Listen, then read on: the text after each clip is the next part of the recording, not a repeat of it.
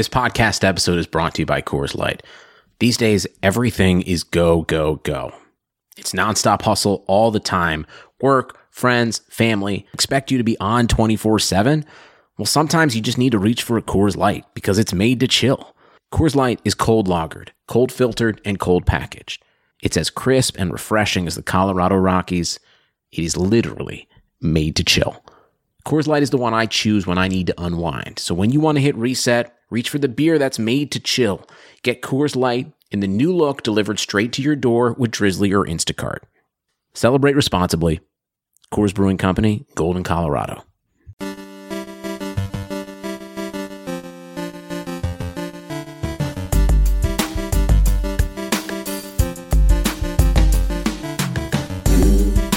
What's up, champs, and welcome to another episode of the Keeping Carlson Short Shifts program. I am your host, Ben Burnett, and joining me, as always, my co host, Louis Ezekiel, and the E is for Holy Crap OV. What another performance from the Russian god at this point? Can we just can we just skip the formalities and say it? He's the man is a god. Yeah, he's absolutely achieved that god mode. Yeah, what what more is there to say? He's really great. I'm against him in my buddy keeper, so disappointed to see it, but that's not my uh that's not the league I lose sleep over, so I think I'll be okay. Yeah, I'm also getting just absolutely destroyed in my friends keeper league, and it does not matter because I'm very far ahead in the categories list. So, um, looking at the last couple of weeks for Ovechkin, what is this? 14 goals in his last like seven games? Like, what is this man doing? Like, how is he achieving this? Well, I need, I need answers, Lewis. Especially because every time he scores, Twitter goes nuts with a bunch of pictures of Ovi standing in the Ovi spot and saying, "Hey, someone should probably pick that dude up. He's going to shoot and score." I we haven't we haven't talked about this before, Lewis. Where do you stand on the Ovechkin chases Gretzky uh, side of the argument? I am fully on board. I want to see someone break that record in my lifetime. Yeah, I'm for it. I think it's great. You know, uh, Ovi lost a season and a half to lockouts, and the fact that he's even in consideration, I think, is cool. Yeah, I'm with you. Like, I think it's just fun to see things change and see records get chased and broken. So, uh, yeah, may he play 10 more years. Hell yeah, I'm on board. Let's talk about Washington, though, since we're already on the subject. Uh, you alluded to it earlier. Ilya Samsonov took a Ovi slapper to the chin, apparently, literally, in practice today, and looked pretty dazed. They had to help him off the ice. Afterwards, he was walking around. Apparently, he gave the uh, the I'm okay-ish hand signal, like the old so-so. So apparently, he may not be too too injured, but he did not back up Holtby tonight. Uh, thoughts on a possible injury to Samsonov?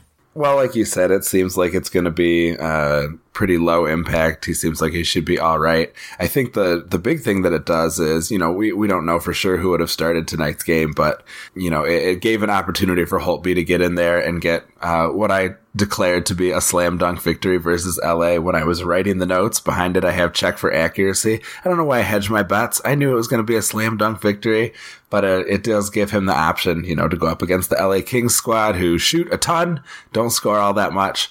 Uh, it's a nice opportunity for Holtby to not get a really bad start and help take back that number one spot a little bit. I don't really know why they wouldn't have started him regardless. You know what I mean? It's like if you're trying to figure if you're trying to get his game in order for a playoff run here, you would you would probably want to give him the easy start against LA regardless. So I you know, I know that I'm playing devil's advocate here. You and Elon are both heavily involved in Team Samsonov.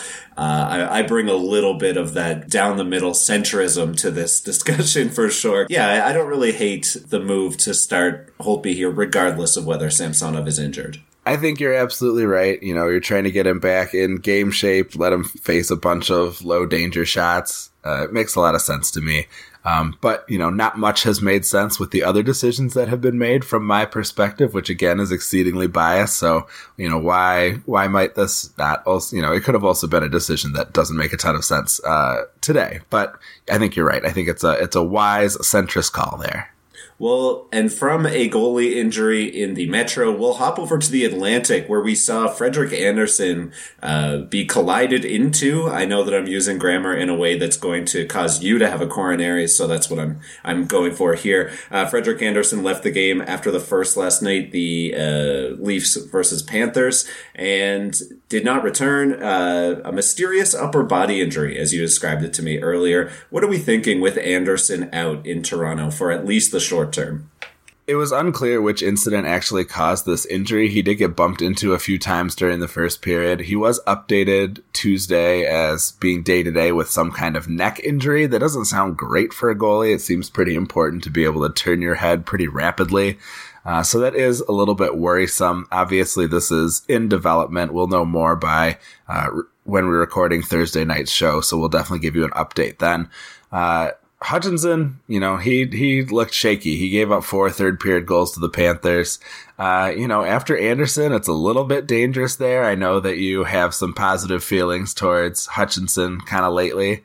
Um, the Leafs just overall haven't done a great job protecting their goalies at even strength. They have the seventh highest even strength expected goals against in the league. Uh, of course, they make up for it with their high flying offense, which has the third highest expected goals for. So that's nice. Um, they also have overall as a team the seventh worst 5v5 save percentage. Uh, and Andersen and Hutchinson themselves are kind of underperforming relative to an average goalie with a similar workload.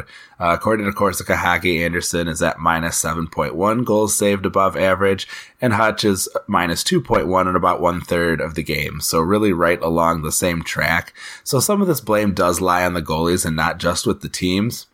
Now I know that today's result is ugly uh, for the team I'm about to talk about. But is it crazy to suggest that having a Buffalo goalie, Buffalo has the ninth best 5 5v5 expected goals against and the seventh best 5v5 save percentage? Do you think it's a safer bet for goalie rate stats than Toronto? I think, you know, it's, it's always been the knock on this Toronto, this iteration of the Toronto Maple Leafs that they are all offense and they don't really have a leg to stand on defensively.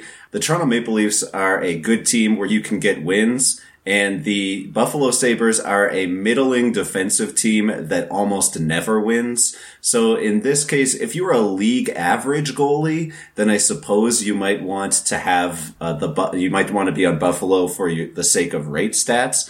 But if we're talking about the goaltenders who are likely to carry the workload while Ullmark and Andersen are down, then I think I would still rather have Hutchinson because I think he's more likely to get wins with Toronto than Hutton, who I think is just going to be terrible despite the fact that Buffalo is a, you know, league average defensive defensive team. And, you know, we have this long history of seeing him be awful there. Whereas Hutchinson, you know, maybe we can see him settle into a role here in Toronto. He had one good game against my Rangers right before this injury. And then, you know, maybe you can throw out the, uh, the four goals against coming in cold against Florida the other night. I don't know if you're, uh, you're willing to do that. I will say, you know, you mentioned that we will give an update on Thursday this could be the sort of thing where we don't know with the timeline. Like this could be another concussion for Andersen, and that would be something to worry about if you're a Toronto Maple Leafs fan or an Andersen owner. Yeah, for sure. Uh, as someone who has come in cold to play goalie in a game, different sport, but uh, I can attest to the fact that it can be hard to adjust. So I'll, I'll, give Hutch a pass this time through. Here's another question for you. Do you think we'll see a new goalie and come to Toronto before the end of the week or maybe before the trade deadline here? Is it time to start talking about Geor- uh, Georgiev's season in the six? I would love for this to be the marker where the price on Georgiev just goes through the roof for Toronto. Alternately, Lewis, what I would what I would absolutely love, and I know that the salary cap will not allow it, but if there was some sort of Kyle Dubas cap finagling that could go on where Henrik Lundqvist could show up at a very reduced cap rate in Toronto and help steer them towards a Stanley Cup, that would be my ultimate goal as a as a uh, as a Rangers fan second, Henrik Lundqvist fan first. But the Georgiev hype has to be there. I don't know if it's just media driven or not. So that's kind of the tough thing is the goalie market always seems a little bit overrated. And, you know, then we see these trades after weeks or months of speculation and, you know, it's for a second rounder and maybe some prospect. So I, am not getting my hopes up until we see a deal, until we see the official TSN Bob McKenzie account tweeting it out. Yeah, absolutely. Um, we got one more injury to talk about. We'll just do this one very briefly. So, Alex Barkov has missed the last couple games with an injury. Obviously, painful for the folks who are hoping to ride along with Barkov with some potential streamers uh, from Florida for their Monday, Tuesday games. He missed those, but they expect him to be back on Thursday. We'll see if that comes to pass and certainly update you when we see it. But in the meantime, uh, hopefully, you know, he'll be making his quick return back to Florida, who certainly needs him driving their offense. Yeah, Florida, an interesting team lately, suddenly back in the playoff race, and we've seen a little bit of a bounce back from Bobrovsky. Another uh, great start from him tonight, but not a W, which is definitely what they were hoping for. Yep, absolutely right. Uh, they, you know, they did, they did take it all the way to overtime 0-0 with Columbus, which I think is kind of the best you can do, uh, when you get into a Blue Jackets kind of strangle fight the way that they're going. Uh, ended up being Zach Werenski scoring in overtime, someone I'm going to talk about just a little bit later. All right, well, Lewis, speaking of later, let's get to later because we have uh, February 5th actually marks the Cupful, the Keeping Carlson Ultimate Patron Fantasy League's trade deadline, and that means that it is either too late to get into trade advice for the Cupful, but time for many other leagues. I know most of my leagues are mid February. We get to that trade deadline, but maybe you guys can get a last minute deal in here on the Wednesday if you're listening and a member of the Cupful. Lewis and I are have both taken one side of the slate. I've gone and looked at players I think you should buy. Lewis has looked at players that he thinks that you should sell, and we are going to try and sell one another on going out and either getting or trading away these players.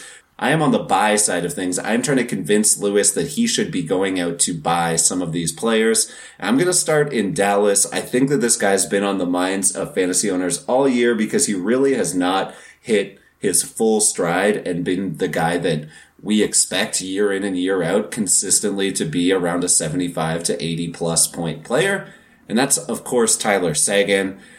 Obviously, a very disappointing season. He's pacing for only 60 points, which would be his lowest since 2013, one of his first couple of years in the league with Boston. A lot of things are coinciding to make this such a difficult year for him, though. We've seen drops in shooting percentage at even strength. He actually has a sub 3% shooting on the power play. He's pacing for only two power play goals on the entire year, and he has a very low on ice shooting percentage.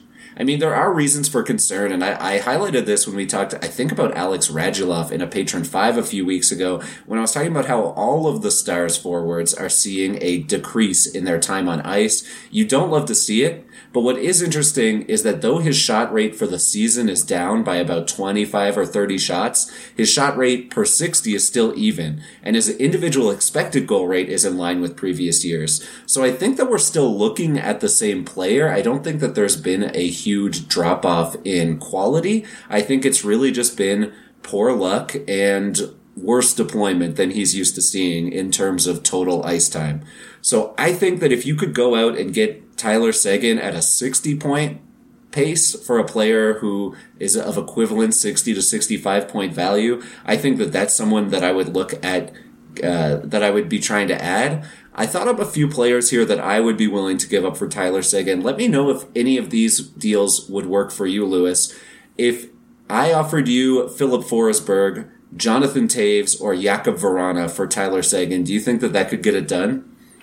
You know, I think that Jakub Vrana offer is really interesting because he's starting to see that power play one time. You know, he is still keeping up that nice pace that we saw and talked about last week. Last week it was around a 100 point pace uh, over the previous 10 games. Now we're looking at about a 90 point pace over the previous 10 games.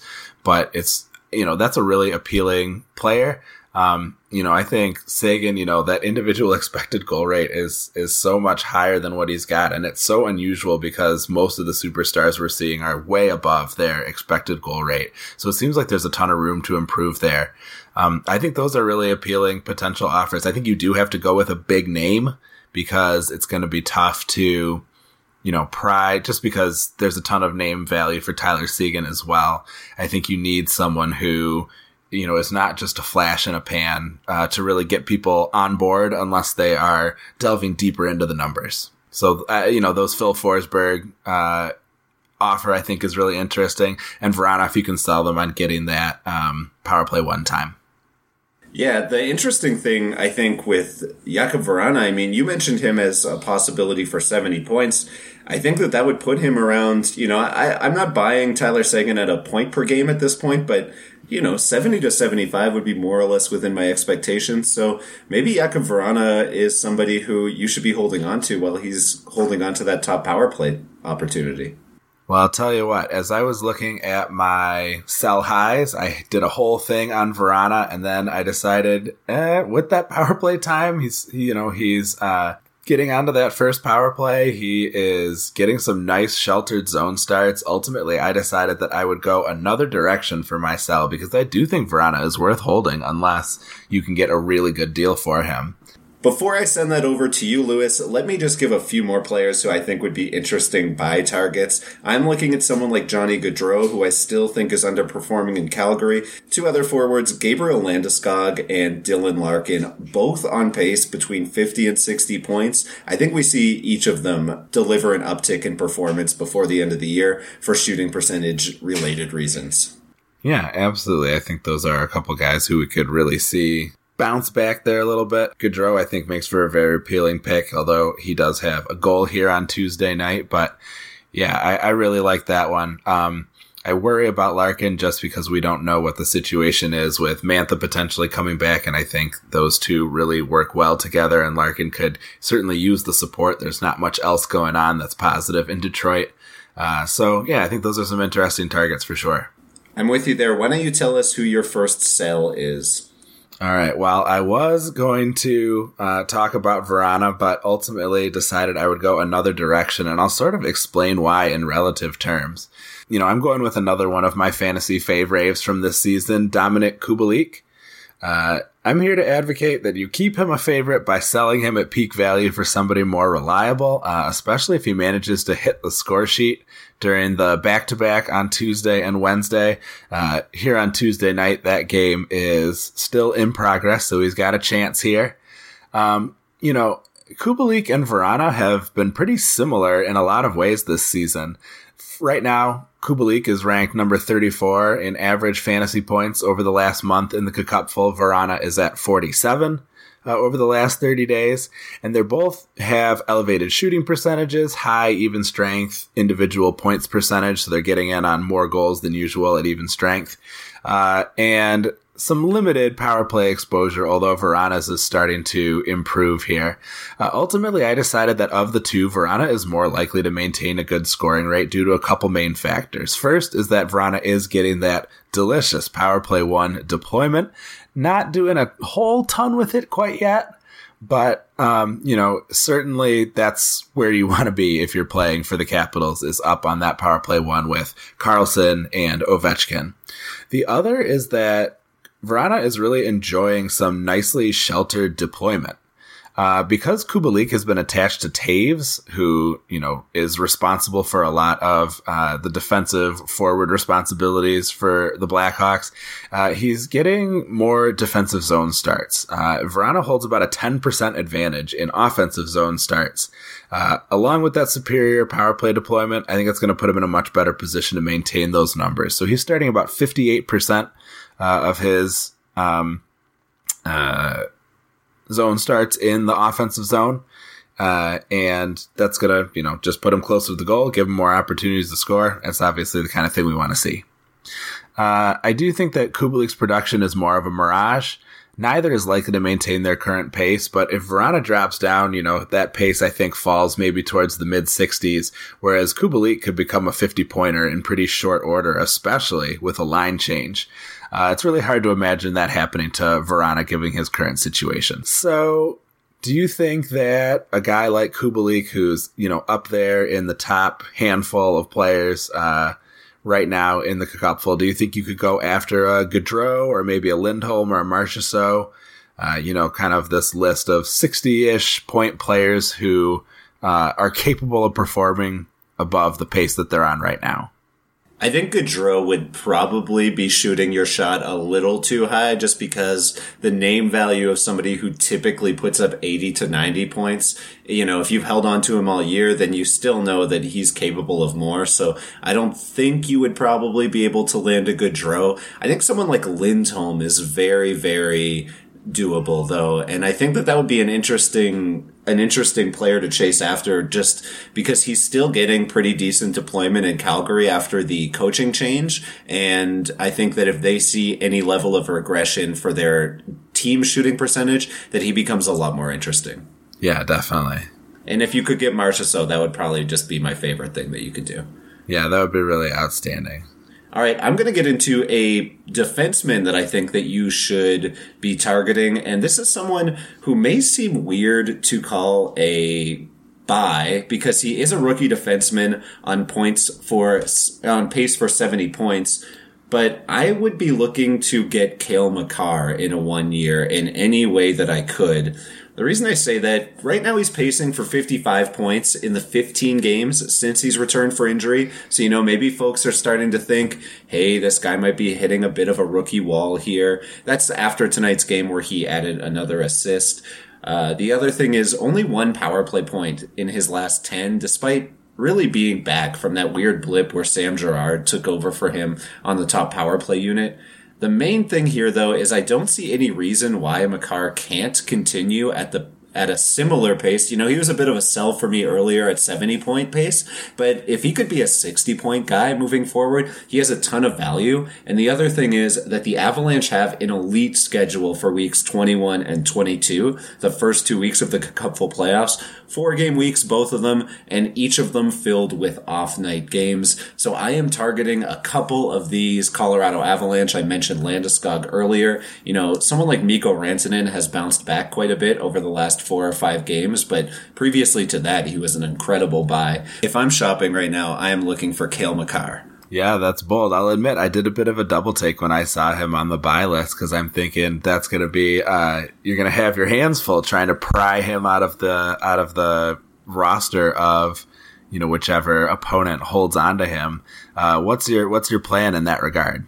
Well, I mean, I think in any case, if you're looking at buying someone in the trade deadline, you need to remember that it's a bad idea to just go after these players as hard as you can. Instead, what you should really be doing is looking for teams that you can target, teams who have surpluses in different positions and if I see a team who has a, you know, three or four great defensemen and I see Cale Makar there, someone who this team could afford to lose, maybe they're starting to think because of the, the downtick in production over the last month or two, that's where I'm starting to look at Cale Makar. What I would be looking at is probably trading a forward, a 70 point forward for Cale Makar and hoping that he can more than make up for the slight downtick in points by being from a position of greater scarcity. So I know I said I wouldn't be particularly interested in trading away Jakub Vrana, but I would trade Jakub Vrana for Cale Makar in a heartbeat. How about that? Yes, I would definitely do that.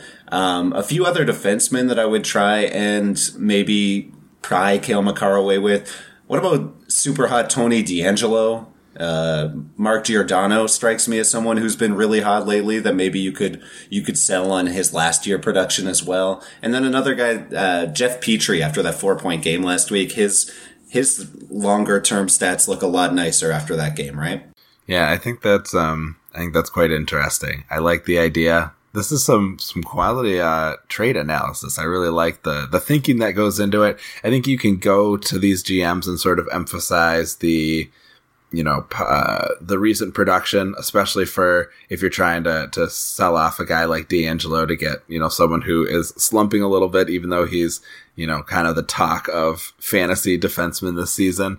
So really, you know, if you can if you can clarify some of these numbers and show some of these splits potentially, I think sometimes when you're in a deal like that, it comes off as kind of uh, trying a little hard.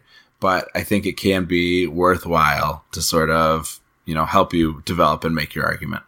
I mean, to your point, you are definitely going to have to put on your salesman cap a little bit to get Cale Makar, unless you are speaking with someone who, as I said, is a little bit down on him, thinks maybe that he's run into the rookie wall a little bit, and they're looking for someone who's been more consistent more recently.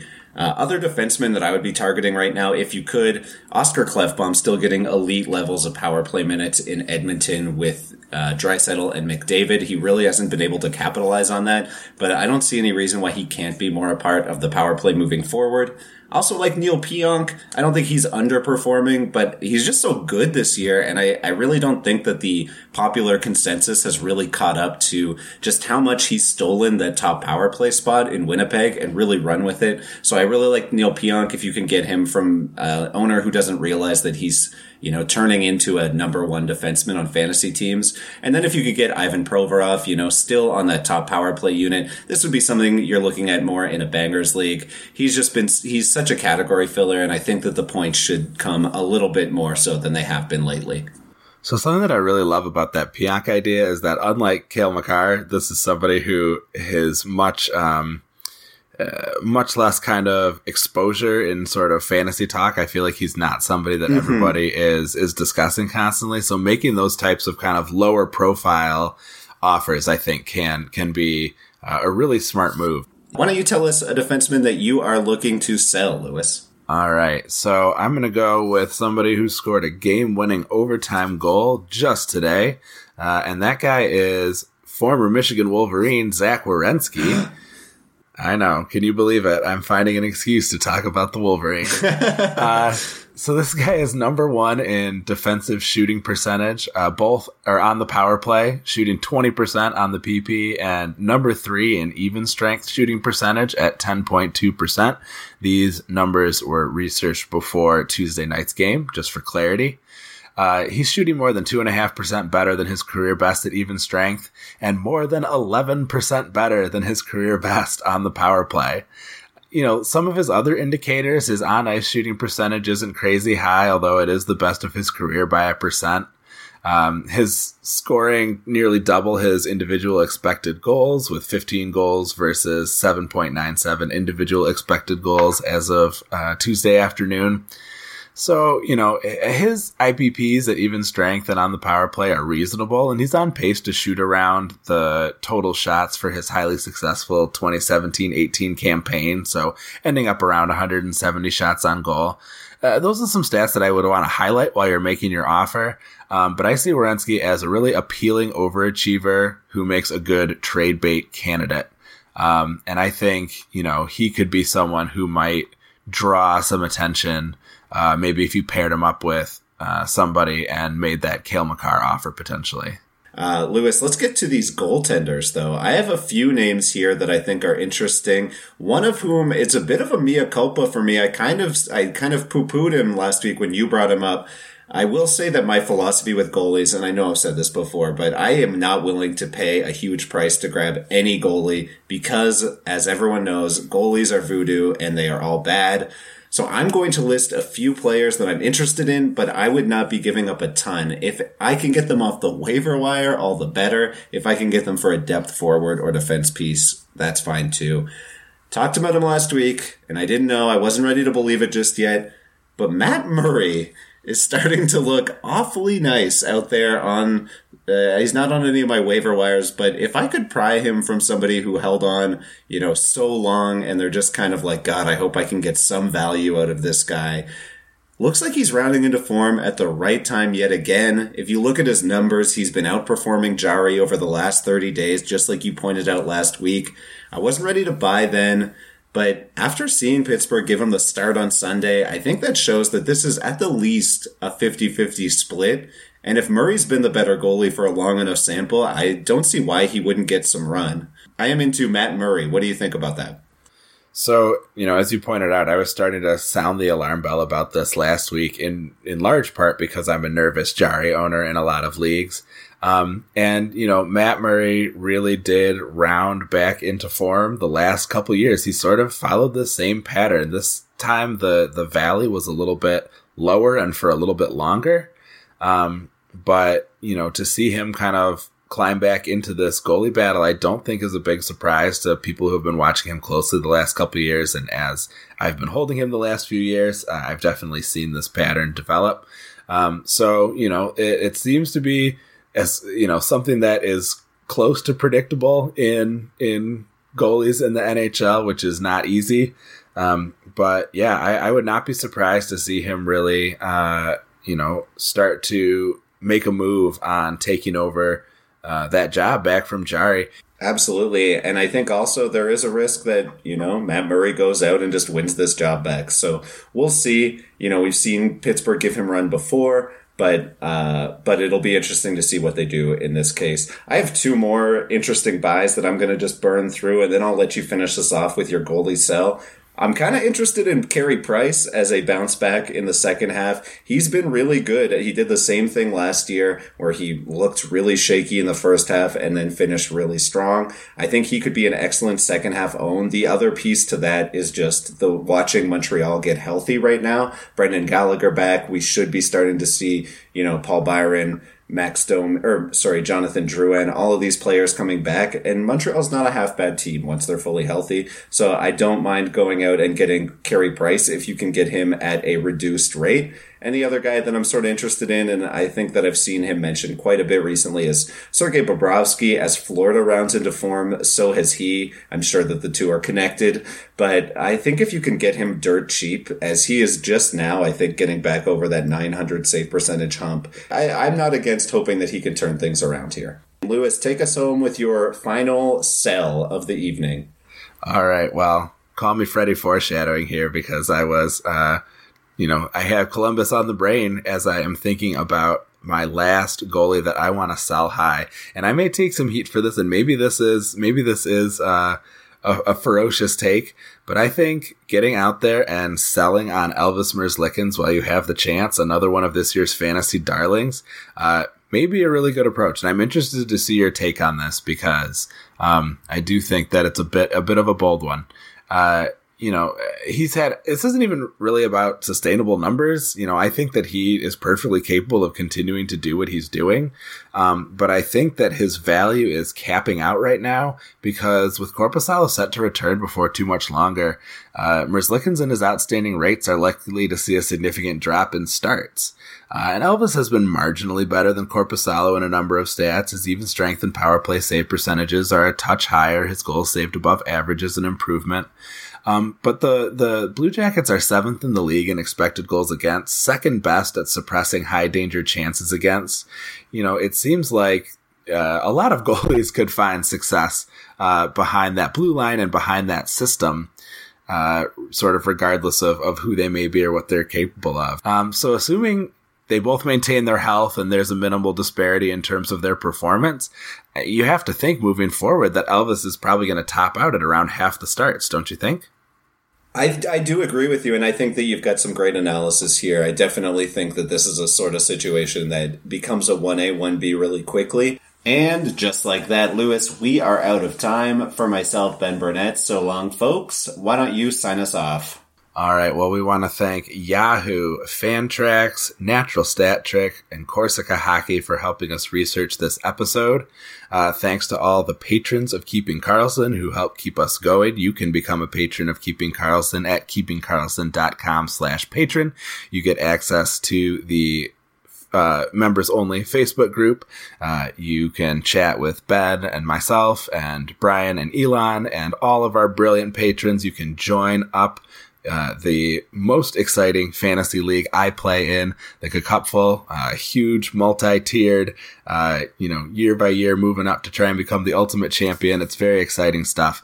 Uh, do give it a chance to check it out. Ben does Saturday streaming to help you make your sit start decisions. Uh, so there's all kinds of great perks that we're offering. And just if you like the show, uh, you know, help support the show, help us make more of these episodes. Um, I also wanted to, uh, my boys asked me to give them a shout out here at the end of the episode so that they could hear themselves uh, on the podcast. So, uh, hi, Donovan. Very proud of your excellent report card that just came back, and I hope that you earn your yellow belt in Taekwondo in a couple weeks here. And hi, Logan, my younger guy. Uh, great work at swimming. Can't wait to uh, hang out with you this weekend. And with that, I just want to remind you to play smart and keep your shifts short.